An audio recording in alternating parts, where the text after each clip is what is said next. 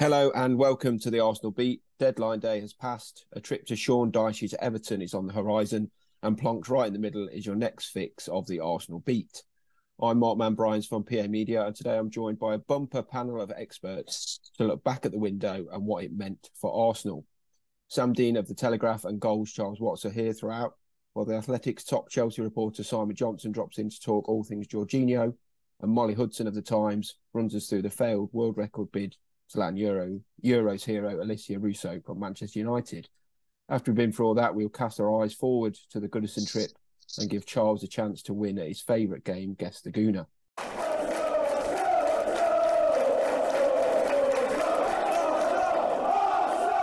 Right, guys, the big news yesterday was obviously Mohamed Elneny's surgery, um, followed by plans to extend Mohamed Elneny's contract. But third on that list is clearly the signing of Jorginho from rivals Chelsea. Simon, you're here to give us the lowdown on the Italian. So let's start with what what kind of player Arsenal getting here, basically. Oh, you don't want me to talk about Enzo Fernandez? Uh, no, um, right. Um, Jorginho, okay.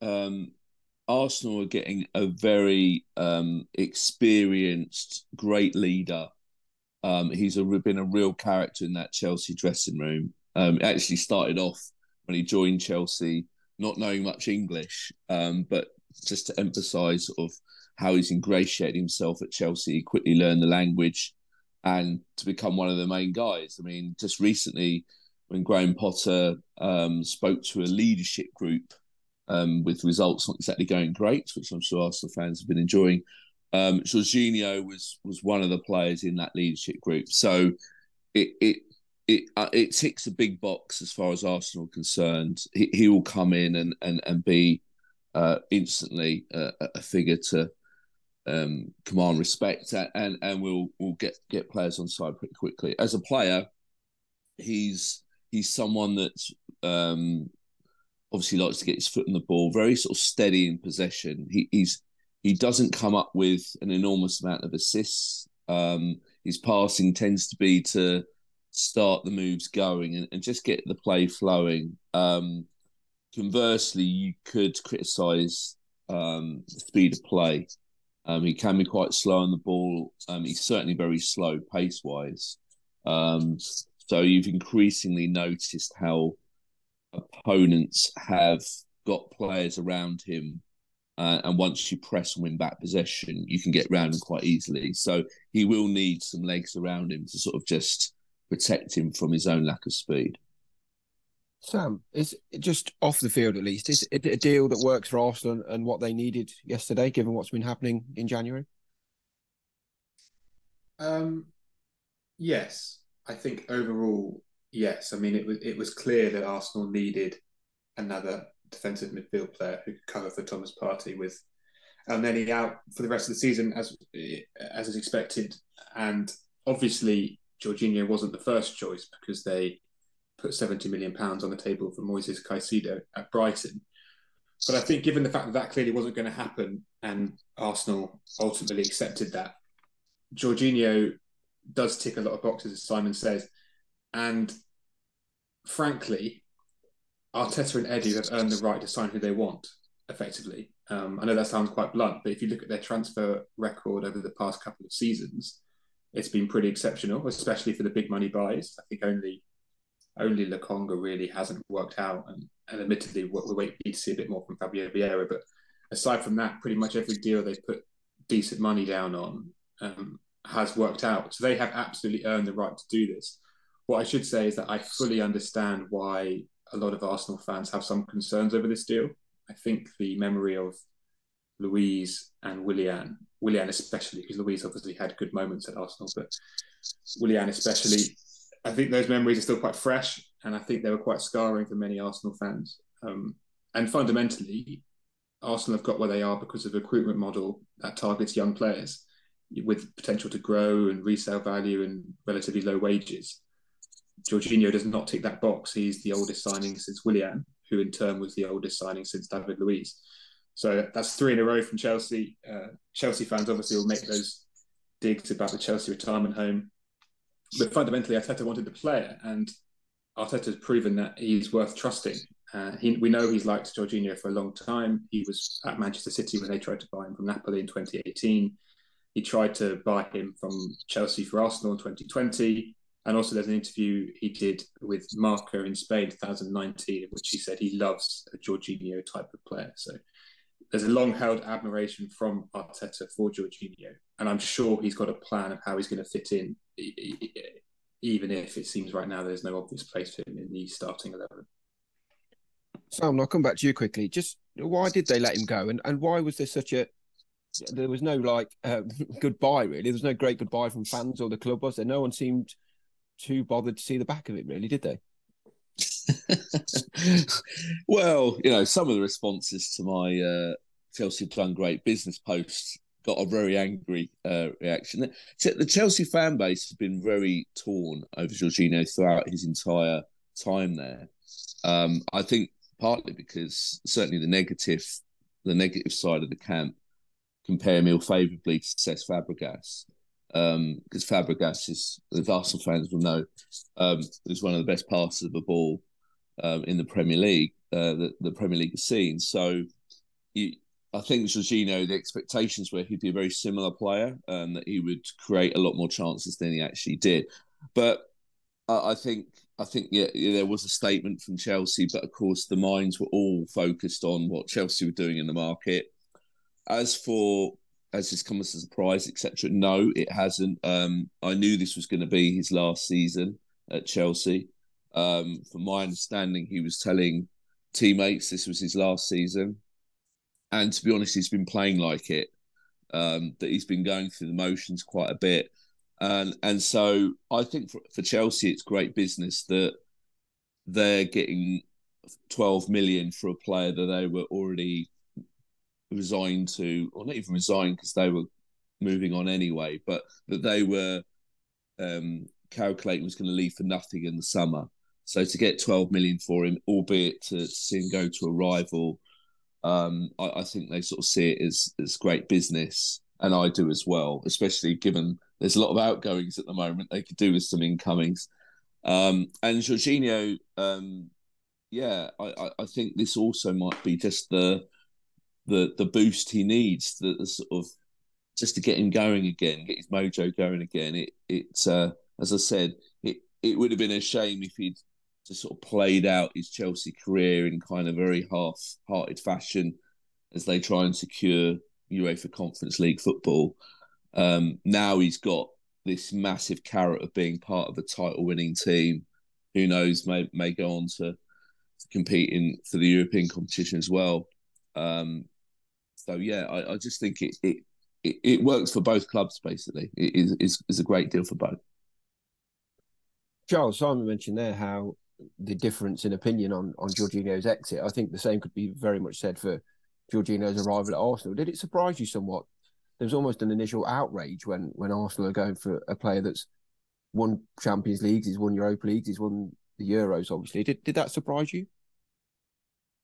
No, it didn't surprise me. I think given where he's coming from, as Sam touched on the the previous players who have arrived from Chelsea have not exactly pulled up any trees. I think mainly, I mean, Willian was such an unmitigated disaster that anything that kind of links back to him just immediately sort of brings up a sense of fury amongst Arsenal fans. I think I don't think David Luiz was was that bad when he was at Arsenal. And he, I don't think Arsenal would have won the FA Cup without David Luiz in 2020. And obviously, Cech was okay. He wasn't. He didn't repeat his heroics from Stamford Bridge, but Willian was the big disaster, and that was fairly recent as well. So I think everyone's got pretty fresh memories of how badly that went. So I, I think a lot of people were thinking of him when Jorginho arrived. I think everyone had been so excited by the Caicedo deal as well, and the fact that it dragged on, and when suddenly you go from a a you know a young project signing who looks you know everyone's very excited about to suddenly this guy who's 31 who everyone's seen for a long time over here and knows well it's just it just doesn't have that same buzz does it? So i'm not surprised at the reaction.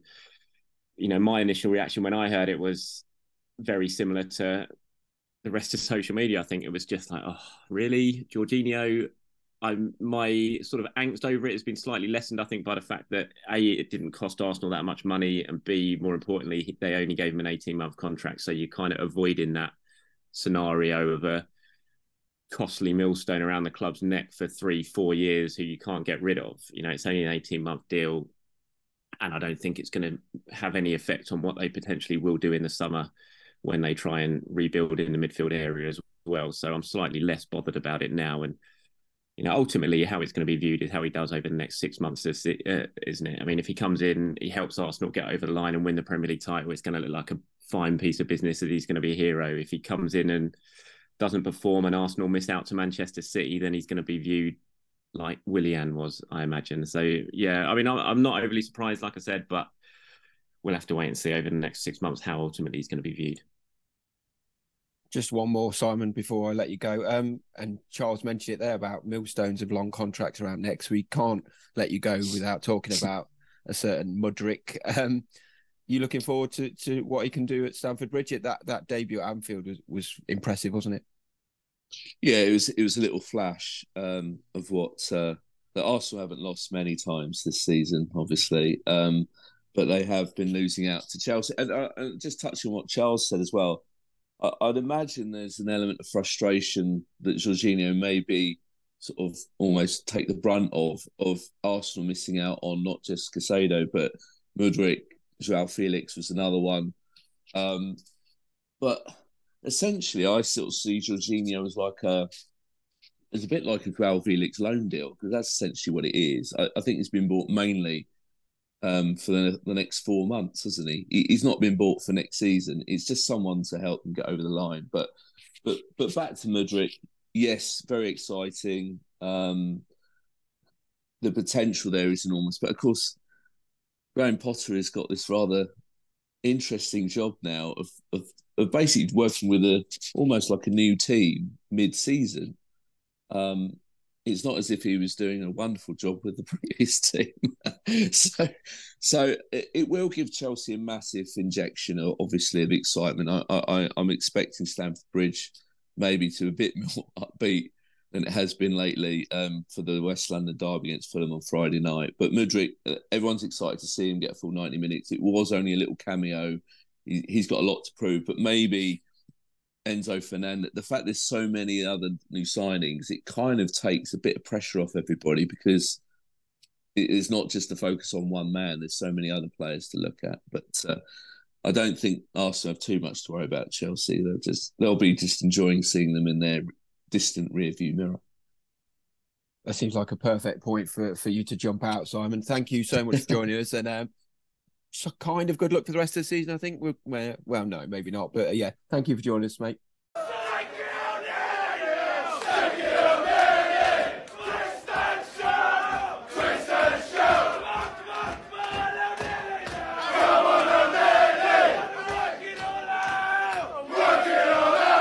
It was also the WSL deadline day yesterday, and Arsenal were in the hunt for a top class striker. A move for Russo failed to materialise. Here's our resident women's football expert, Molly, offering an update on just what happened in the past couple of days. First off, Molly, thank you for joining us once again on the Arsenal beat. Um, why don't we start with what would Arsenal have been wanting to do in, in this current January window and why? I think this window was a multifaceted one for Arsenal. There were a few different areas that they were keen to work on. And I think it's fair to say some have gone better than others. Let's start with the positives. Um, Jonas Eidevall was really keen to lower the age profile of the squad, and he's brought in Victoria Pelova from Ajax and Kathrine Kühl from FC Nordsjælland, and they're two fantastic talents, some of the best in Europe, and I think they tick both boxes. They tick the box for the future and can see them really building Eidevall's team. But also, I think they can do a job now, certainly as squad players, which is going to be really important this season because Arsenal are fighting on all fronts, um, obviously in the Champions League as well. And we know how difficult balancing that with domestic competitions can be. Then there were a couple of players that that needed moving out for various reasons, and the biggest name one of those is obviously Jordan Nobbs. England international, Arsenal legend. I think a few people were perhaps surprised that this was a permanent move to Aston Villa, but uh, certainly from speaking to the people at the club, I think it was very much understood that Jordan needed this move in order to make the England squad in the summer for the World Cup. And when you have a player like Jordan who has given so much for Arsenal, she'd almost earned that chance to leave on her terms. And I think Jonas and the rest of the staff understood that it would have been unfair for her to be, let's be honest, a bit part player at Arsenal and not be able to show her true talent. Um, so I think a lot of fans will certainly miss her. Another one is Mana Iwabuchi, who again hasn't fitted in with Jonas's kind of style of play. She's kind of been the forgotten player at Arsenal, really, a fantastic talent, but just doesn't work in Jonas's system. Um, mostly been on the bench. She has been loaned to Tottenham, which for, for any fans of men's football listening to this podcast, it's it's not a move that's often made in the men's game, but there are a lot of different considerations in the women's game the rivalry isn't as strong.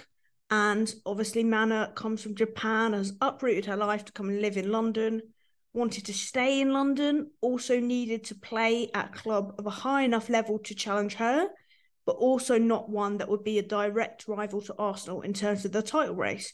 So, in that sense, Tottenham ticks all of those boxes, as hard as that might be for Arsenal fans to take. Then, arguably, the most important part of this window was to bring in a striker. Now, the main reasons for this are the injuries to Beth Mead and Vivianne Miedema. Both were unfortunate enough to do their ACLs, anterior cruciate ligament. Probably going to be out for the rest of the season, pretty much, um, or certainly a huge, huge chunk of it. And it leaves a big gap in that Arsenal strike force. Now, Jonas has been very, very clear we must bring in a prolific goalscorer. And I think it's been very clear that he was right. You watch Arsenal Chelsea, missed a host of chances, ended up dropping points in that game that they deserved to win. They only got a draw out of it. And I think it really summed up why it was so important for Arsenal to bring in a striker in this window. Um, Alessia Russo, was was that ever a realistic ambition and, and one they may revisit in the summer, perhaps? Alessia Russo was Arsenal's number one choice. Let's be really clear about that. It's difficult to say whether she was a realistic ambition because I think the fact that Manchester United have done so well this season has complicated matters because I think if you were looking at a Manchester United of last season who were maybe in fourth position, probably not going to get the Champions League, not in the title race, a move a move to Arsenal would have been a lot more attractive. And it would have been a lot more attractive for United to take a sum of money and reinvest it in the squad. Because United currently sit at the top of the table, it's a very different proposition. You're selling to a direct rival, and throughout, Manchester United have been very adamant that they didn't want to do that.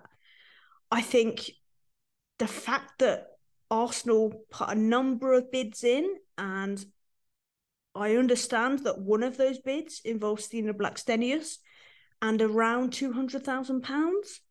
There was then a separate bid of £400,000, which would have equaled or just surpassed the previous world record fee set by Keira Walsh's move from Manchester City to Barcelona. And then there was a third move in which Arsenal offered £500,000. At that stage, it was made clear that it didn't really matter what figure Arsenal offered. Alessia Russo would not be moving in this transfer window.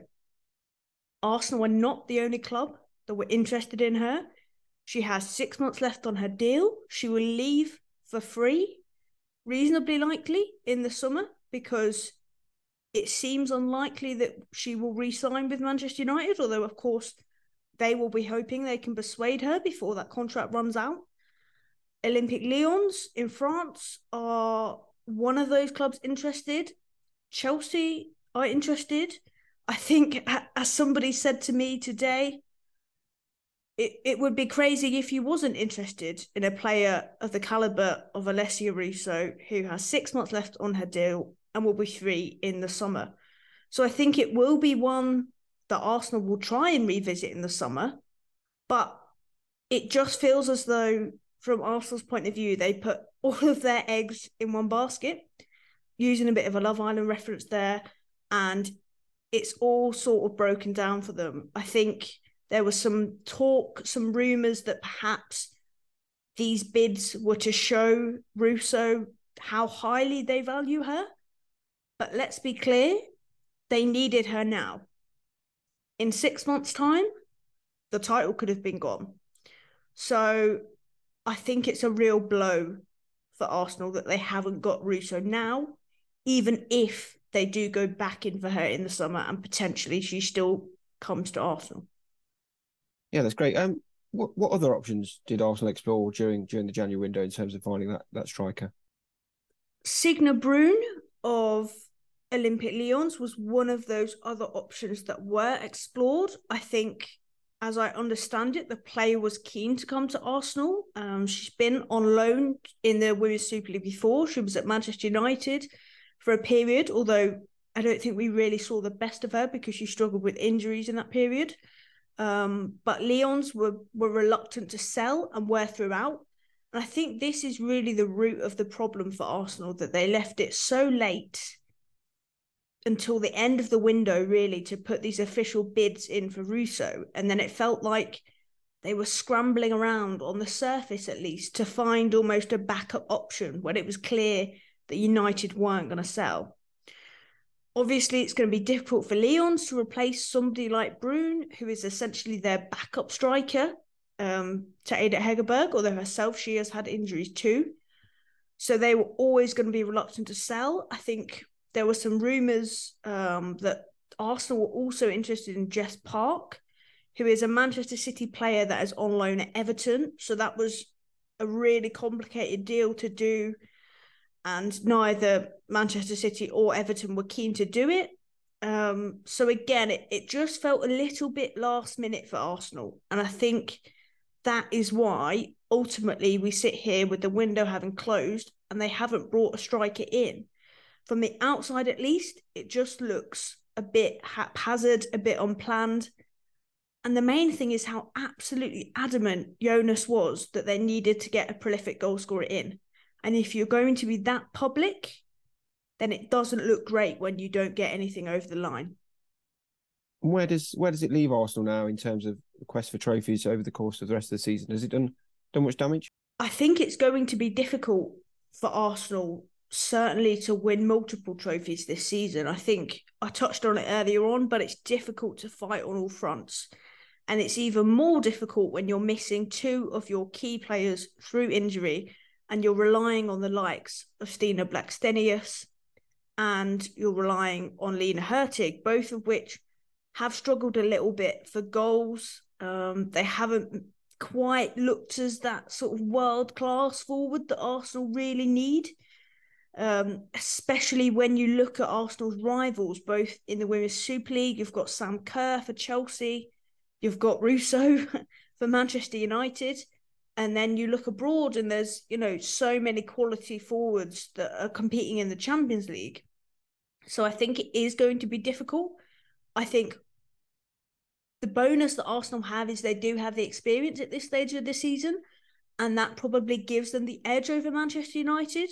Although, look, we're sat here at the start of February, United are top of the league, and we keep waiting for them to slip up, and they just aren't. And they're proving to, at the moment, they're handling the pressure.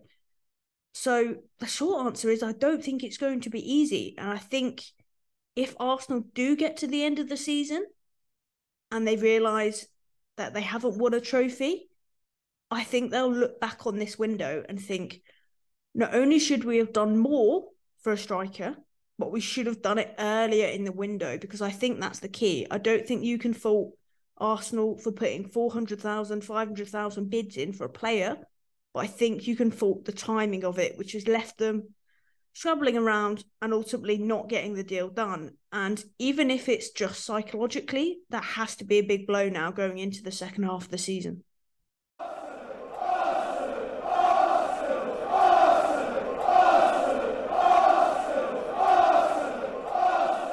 Time now for Access All Arsenal, our feature that brings you closer to the reporters who cover the club on a daily basis given we've had the transfer window and today we've been talking about it already, we thought we'd answer some of your questions on that very subject. Uh, loyal listener Steve F is the first in line today, and Sam he asks, which first team positions, if any, need upgrading to win the Champions League next season? We're already bypassing the Premier League. We're already thinking about winning the Champions League next season. Yeah, I love I love the ambition there. Um, I think, despite the arrival of Jorginho, I think central midfield's definitely an area still. Um, we've not talked properly yet about Mohamed Elneny and the likelihood that his contract will be extended, as revealed by yourself, Mark, last night. Um, but that's clearly another short term thing. And Jorginho, again, can be filed in the sort of short term bracket. We know they like Declan Rice, and they've been looking at him as their top summer target. We know they like Moises Caicedo, obviously, because they were willing to effectively break their club transfer record to sign him. Whether they can get both is a big question. They wanted both in terms of Caicedo now and, and Rice in the summer. Whether that's feasible or possible at the end of this season, I don't know. I don't think anyone knows currently. Um, Caicedo was very keen to leave this month, and it will be interesting to see how that pans out now and how available he may be and what price he may be available for in the summer. Um, Rice is certainly expected to leave West Ham, and Arsenal, as far as we understand it, have positioned themselves at the front of the queue for him. But as ever, let's see what Chelsea do on that one too, because Rice and Chelsea go way back and have a long history there. Uh, aside from that, when you look at the sort of squad depth chart, and I put one on my Twitter this morning, um, just looking at it, I think another right winger or left winger to compete with Saka and Martinelli would be an important addition. Obviously, Trossard's come in and adds depth there, a key area. But for now, still, if you're thinking about having two players per position, you've got Reiss Nelson sort of backing up Saka on the right wing, and that strikes me as a area to strengthen if you want to push on and really challenge for the Champions League next year, and, and hopefully, and from Arsenal's point of view, keep going in the push for the Premier League title. Um, I do wonder, given the financial situation in Spain and how the the move hasn't really gone as he would have expected, uh, whether Rafinha might become available again. We know that Arsenal like him and would have taken him this summer, and given Barca's financial situation, it doesn't seem unreasonable to suggest they might have another look at him again uh, at the end of this season. Charles, the next one, given you like to, to hack around an 18 uh, course, this question to you comes from Nigel B. Golf, uh, who wants to know how urgent is it now to sign Saliba and Saka to new long term deals? Obviously, we saw the Martinelli one pretty much ready to, to be announced. So, Saliba and Saka next, just how urgent is that for Arsenal? I suppose important, we know, but is, is there an urgency to it? I think urgent. I mean, probably not massively urgent, but I think you want to get it done as soon as possible, don't you? You don't want it to drag on. I mean, we were we were with Mikel a few months ago when he was saying he wanted Saka done quickly because he didn't want it to become a distraction. And at that point, I think we are all expecting an announcement fairly soon after that, especially after what Bukayo said in the mix zone pretty much the following weekend. It hasn't happened. Great news about Martinelli, obviously. Um, but yeah, I mean, you, would want that done very, very quickly just because you don't want to go into the summer potentially with both of those having only having one year left on their contract because it just opens it opens you up to clubs coming in and offering big money and then that could become a distraction. A player could become unsettled. So you want to get it done pretty quickly. I mean arsenal had a very busy january Edu's had a lot on his plate. You would expect now especially with martinelli done that the, the the focus very much is going to be on the next couple of months on those two. We know talks are ongoing and they have been for a long time. So I mean, it's very, very important. I wouldn't say it's urgent just because Arsenal do have that other year, that that another year to go, but you you want to get it done very, very quickly. You don't want it to drag on. Sam, Sam, you're up next, and a crack of you here from Gunnar Funder, who asked simply, "Is Edu great or lucky?" Well, um, I said at the start of this podcast that Edu and Arteta had earned the right to sign whoever they wanted, and um, that in itself is a measure, I think, of how well Edu has done. I mean, obviously, there will be fans this month saying that he was unable to sign Mudryk, who was the first choice. He was then unable to sign João Felix, who was also the top target, and, and then obviously Moises Caicedo. So there are three top targets that Arsenal looked at who didn't arrive at the club. But fundamentally, Edu is working within a certain set of financial parameters that Chelsea do not operate with. Chelsea blew Arsenal out of the water on Mudryk and Felix, despite Mudryk making it clear that he wanted to join Arsenal. Felix was slightly different, slightly more short term as a player became available. But again, Chelsea were willing to offer financial terms that way exceeded what Arsenal were willing to go to. That is not Edu's job to decide how much money he can or cannot put down on a player. He has to work within the parameters set by the club. And frankly, the the unusual ones here and the exceptions to the rule are not Arsenal, but they're Chelsea, as we've seen. So fundamentally, I think it's harsh to say that Edu has failed in that regard because simply put, Chelsea are playing a different game and just smashed the board up. And this is chess; they just come in with a hammer and just beating it to put to a pulp. So that's not really Edu's fault. And you have to say his business that he's done since Raul he left and since Arteta came in. So I think if you look at it from the starting point of January 2020, Arsenal have consistently and gradually improved the squad and the squad depth. Uh, and we've seen that based on the results of the team. And when Arsenal are top of the league by five points with one of the youngest teams in the squad in the Premier League, you really can't argue with what they've done as a squad. And I think for people to be criticising Edu and for Edu out to be trending on social media yesterday as a response to the Jorginho deal was, to be frank, quite ludicrous. I also think it's not really appreciated that stability behind the scenes has clearly played a part in the improvements on the pitch lately. You know, when when Wenger first left, it wasn't just you know the managers and that situation that was that was changing all the time. It was behind the scenes. It was a mess. You know, they they didn't know who to put into top positions when they appointed people. They left. They appointed people who made bad decisions and then left. And then Edu came in. You know, technical director at Arteta as the manager. They found a structure that works, and they both deserve praise them for working so closely together to deliver what could be could be a Premier League title, couldn't it? Um, Charles, finally from from this section, we've got a question from Jaspreet Singh, who asks: Ideally, everyone is looking at Jorginho as backup to Thomas Partey, but is there any chance to see Jorginho starting a game alongside Partey? Do you think in the rest of the season? Oh, alongside him, I can't see that really. I'm not sure. I mean, Jorginho is not going to play in the Granit Xhaka role, is he? I'd, I mean, he just does not have the legs to do what Granit does. Um, so I, would be very, very surprised. He's clearly come in as backup to Thomas Partey. I think that's again has surprised me a little bit about the sort of reaction that that transfer has got. Is and when you kind of listen on the radio when I'm driving around and I'm listening to uh, talk shows talking about the signing, it's all like presuming he's he's going to come in as a starter. I mean, he, if things go well for Arsenal between now and the end of the season, Jorginho is not really going to play many minutes, certainly in the Premier League, or you would think, certainly not start many games. He's there purely to provide backup for Thomas Partey. So I'd be very surprised if they if they play together. I just can't see it. You look at him, and he is very much the backup for for Thomas if something goes wrong, and you know Granit will be. You'll have Smith Rowe, Vieira, players like that who who would come in for him if he wasn't there. So no, I can't I can't see that at all. Can you? No, no, I can't. Sam?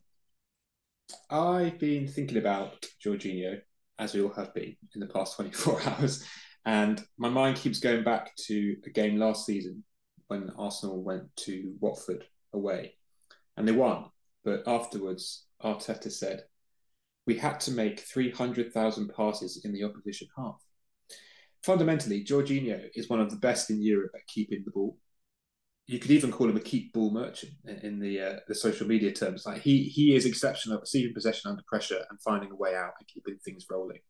I can very much envisage a situation in which Arsenal are say one 0 up with half an hour to go, and they bring on Jorginho to totally calm the game down. And I think he'd be very good at that. Whether that's alongside Partey, maybe changing shape a bit, or coming in directly for Partey and giving a giving Partey a chance to rest his legs and to sort of get some ice on them or whatever he needs to be doing.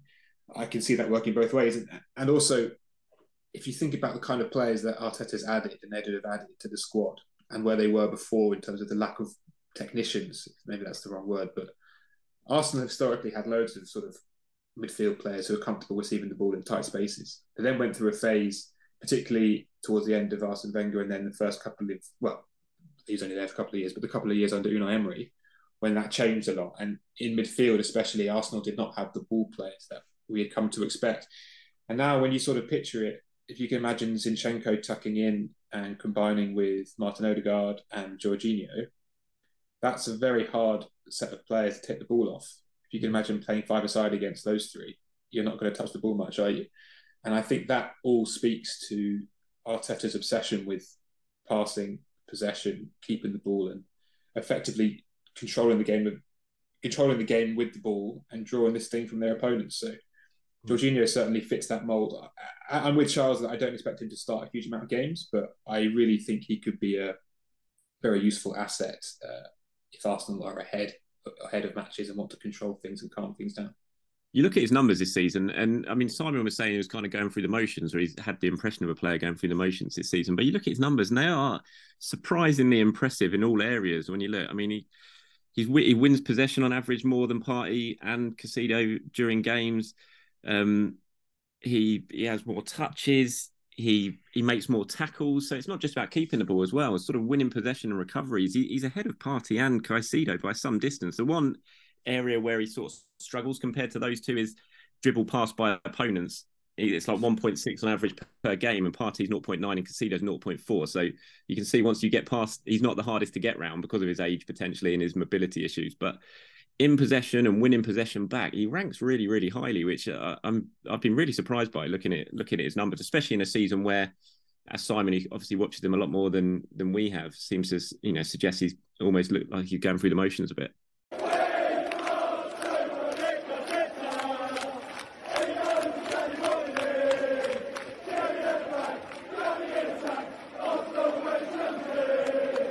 Right, signings have been made. Windows are now locked, guys. It's time for a trip to Everton next up.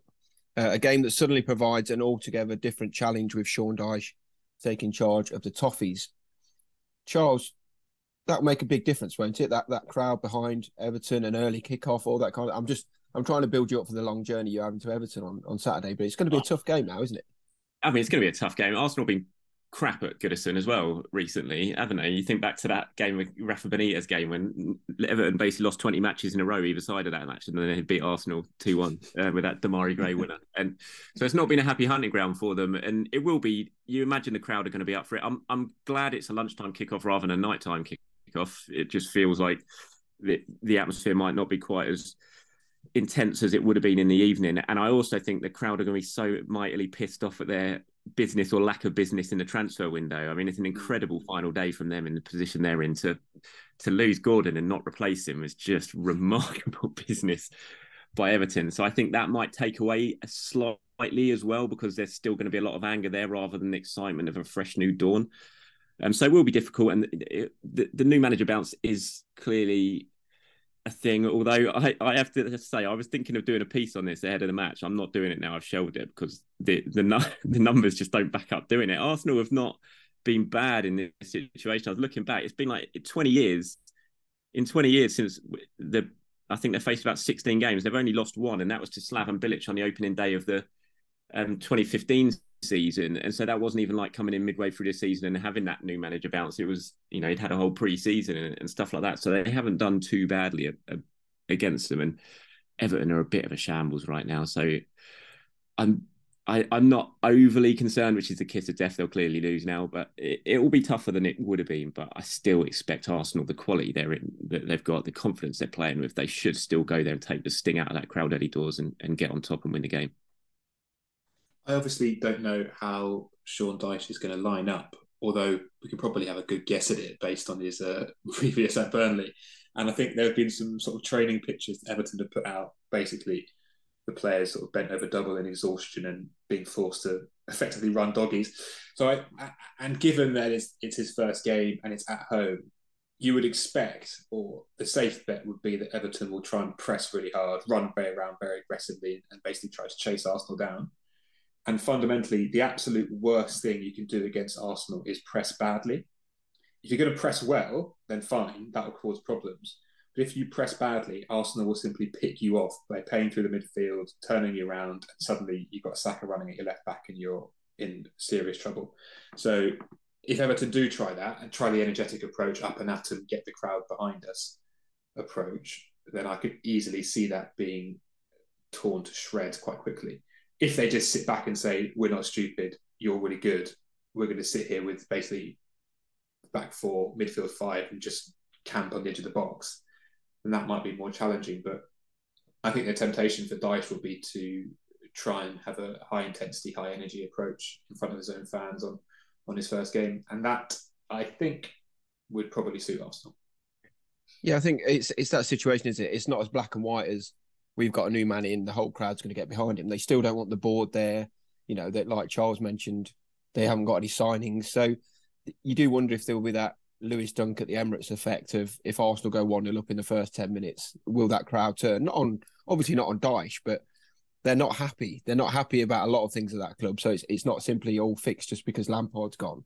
So so to that end, I think I think you're spot on. But do they just play into Arsenal's hands by by pressing and then and Nketiah scores after, after 10 minutes? I suppose it's it's a tough situation for Dyche, isn't it? Um, in terms of Arsenal team selection, Charles, they're not used to this season going into games on the back of a defeat. But the City performance was, was fine, wasn't it, with the changes it's made, and and those that were rested will all come back in, won't they? Yeah, yeah. I think the team picks itself, doesn't it? Barring any injuries that we don't know about, I think all the changes that he made against Manchester City, he'll revert to type. I don't think the City game was bad at all. You never want to lose a game, obviously, but I think for Arsenal, the key thing there was not to disrupt momentum and get a hammer in at City. Having made all those changes, I think they went there and performed well and could have won the game, um, even with all those changes. So I don't think that will have too much of an impact on the momentum that Arsenal built up. And I mean, the team just it just does pick itself, doesn't it? I think we can all sit here right now and we'd all we'd all predict the exact same starting eleven that that will line up on Saturday.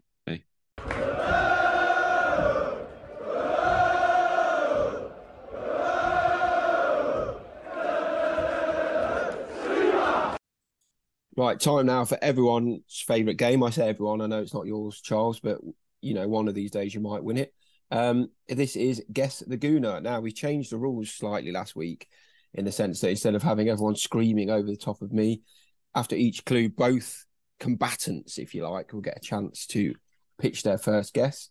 And the person who gets it gets the three points and goes into the league table. Dan Matthews got Mikel Arteta last week, which we thought was topical. Uh, that was a great shout. That was. I was very impressed with Dan for that. I, I had no idea, as usual. Yeah. and Sam, who is normally quite good at this, was left flagging. Um, so I'm going to spin my virtual coin, if you bear with me one second. Charles, would you like to call heads or tails? Tails. Tails never fails. Here we go. It is. It is tails. So you will get to go f- with the first guest from the first clue. Don't know if that's a blessing or a curse. No. So let's play Guess the Gooner. I mean, I wrote the clues and I know this is a curse because I don't think you got it from the first one. But yeah, let's give it a go. Well, I won't get it from the last one, Mark.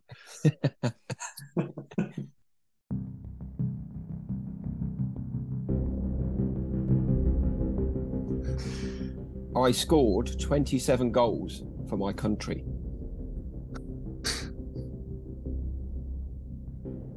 Would you like a guess, Charles? Lucas Podolski. Incorrect, but I do like your thing of having a guess. I think every, you should guess at every clue is my little hint. Sam, would you like a guess?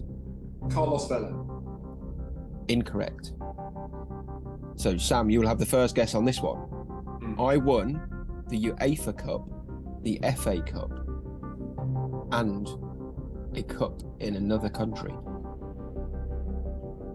Presumably not all for Arsenal obviously not because you can't win a cup in another country. Uh, the, UEFA, the UEFA Cup. that's going back a little bit, isn't it? The UEFA Cup, the FA Cup, and a cup competition in another country.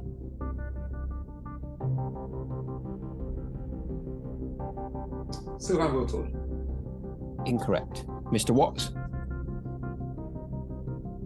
Um, the UEFA Cup. No, I can't think. Go next one. Number three, I was also a runner up in the first division and second division.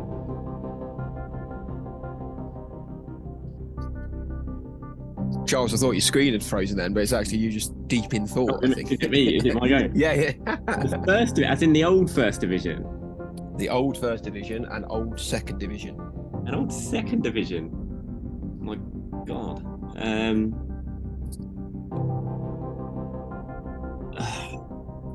no, I don't know. I'm going to keep thinking.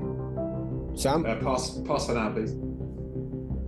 So, Sam, you're first up this time. I scored 15 goals in 107 Arsenal appearances. That makes him a midfielder, I reckon. And I think I know what sort of era we're talking about. If he got 27 goals for his country, he must have played a lot of games for his country. I'm thinking out loud here to buy myself time before I put a, a, a name down. Um, the, the second division. You said he runner up in the second division as well. He was. What sort of player plays in the second division and scores 27 goals for their country? he must have had so many caps. Uh, skip for now. Come to you, Charles. I mean, this is so hard, Mark. Um, Niall Quinn. No, but I do like that as a guess. That's very nice. And it's we're first to you this time, Charles, with I also made 134 appearances in England's fourth division. What? What have you gone for here, mate? Division. Oh my. Uh, Can I just? Did you say how many goals he scored for Arsenal 15, in 130 appearances? 107. Okay, thank you. and he won the UEFA Cup. He did. Uh, Michael Thomas. Incorrect. Sam, would you like a guess? No, thanks. No, he Right. never played for England. God. Let's keep it Possible. going with, with question number six. I left Arsenal in 1999, having seen a move break down earlier in the year. Yeah, that, I mean, I've got the, the right sort of age and era, but that doesn't mean like. There's 1999. right, skip, skip me for a second. I need to think. Skip me. Charles? And honestly, Mark, what are you doing to me? In 99, so he left after the United treble season when Arsenal, when United absolutely got lucky, ridiculously lucky. Shouldn't have won anything that season and won it all. Ah. um, the UEFA Cup thing's just really, really back. Fourth, played in the first, second, fourth division of England, won the UEFA Cup, scored 20 goals for his country. You're just making this up. This isn't a real person. It's the, it's the, the lower league. The lower league stuff is absolutely rattling me. That's what I can't get my head around. I keep thinking of like some quite good options, but who would definitely not have played in the second division. What's he scored Charles. 25 goals for the country? No, I give up, Mark. Go next one. So we're down to the final clue. Oh, you should have done way more. I think I I think Charles will get it from this clue, and he's first up. So no pressure. The seventh and final until I go on Wikipedia and look for more. Clue is I started my career as an apprentice at Manchester United. I'm not going to get that from that clue. I started my- Oh, oh. Do you know it, Dean?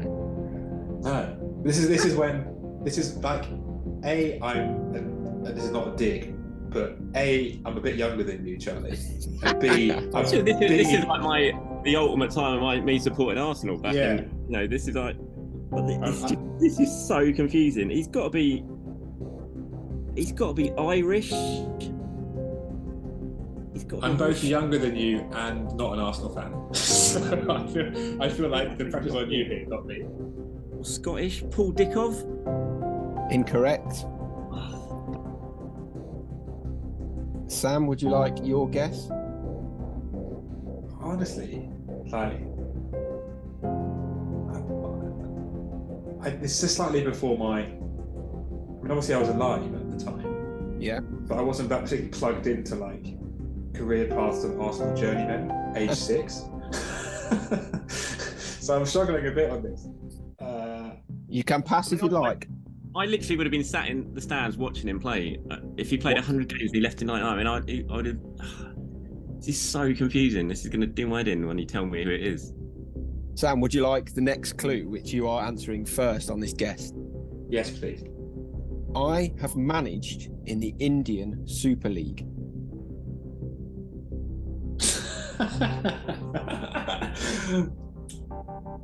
oh. Who would have gone? I mean, quite a few people have gone out there. I feel like Robbie Fowler's gone out there, but he definitely isn't an Arsenal player. Um, oh, Christ. This is embarrassing, isn't it? We're struggling here. Who's the guy who went to Woking for a bit and he's like 40? Not this man. Okay, not this guy. This isn't. A, this isn't a man. This isn't real. uh, would you like a guess, Charles? Managed in the Indian Super League. I fit that. That has kind of rung a bell there, and this is going to annoy me even more because I think I I should know it from that one.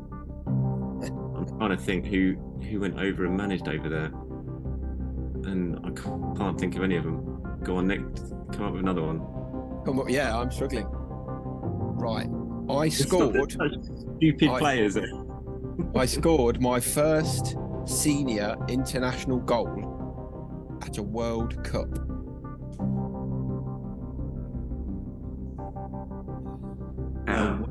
Oh my god! Can you do, do Arsenal questions? Make it. Like, I mean, you would you would he def- scored first senior Arsenal goal or something like that. you would definitely remember this goal. I mean, the time frame would suggest 98 World Cup, 94 but then or maybe 98. it's 94. Or it could be 2002, but that seems less likely. No, I can't imagine it is 2002. It's Uh, got to be. It was. It is none of those World Cups. Oh, Plays World Cup. 1990. It must have been the 1990 World Cup. Oh, that literally was before I was born. That was my first World Cup. God, I had all the videos. I will know exactly who who this was. Oh, God, I who's forgot goes who- it first? I forgot whose guess it is. I forgot whose guess it is first. So let's just say if you guess guess a name, I'll tell you if you're right or not. Yeah. Um, come on, Dino, buy me some time. Try and come up with someone. Right. Here's here's a topical clue for you. My first Arsenal goal came in a 2 0 win at Goodison Park in 1995. Who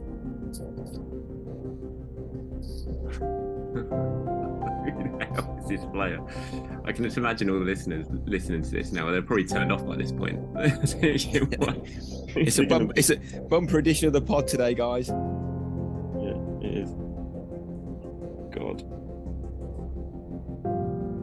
No, I- I'm not going to. I also managed my country's under 21 team. I think you're just going to have to tell us, Mark. I mean, it's No, keep remarkable. going. Come on, we'll get there. We'll get there one point. we'll have to do this, this is a guest Laguna special as an addition.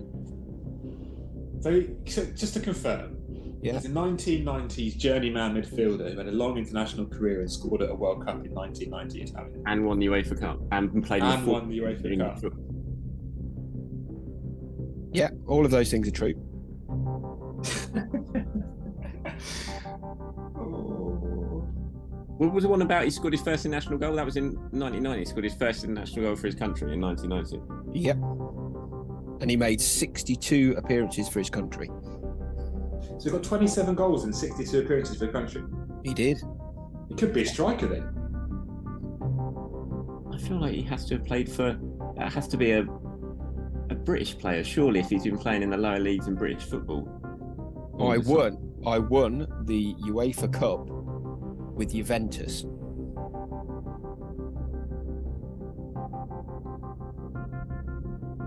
Came through United, Man United's youth team. Yep. Would you like me to do that old school game of reading through his senior career on Wikipedia and then you can all just guess as soon as you hear the team that you think it is? Who did Arsenal sign him from? You'll get it if I give you that. So I'm going to slowly read. We need to get it. I'm going to slow. I'm going to slowly and surely read down his club career. So youth career, Manchester United. Senior career began in 1985 at Crewe, which was in the fourth division. He then finished runner up in the first division and second division, playing for Aston Villa. He then moved to Italy, where he played for Bari. He played for Juventus. David Platt, is correct. Oh my god.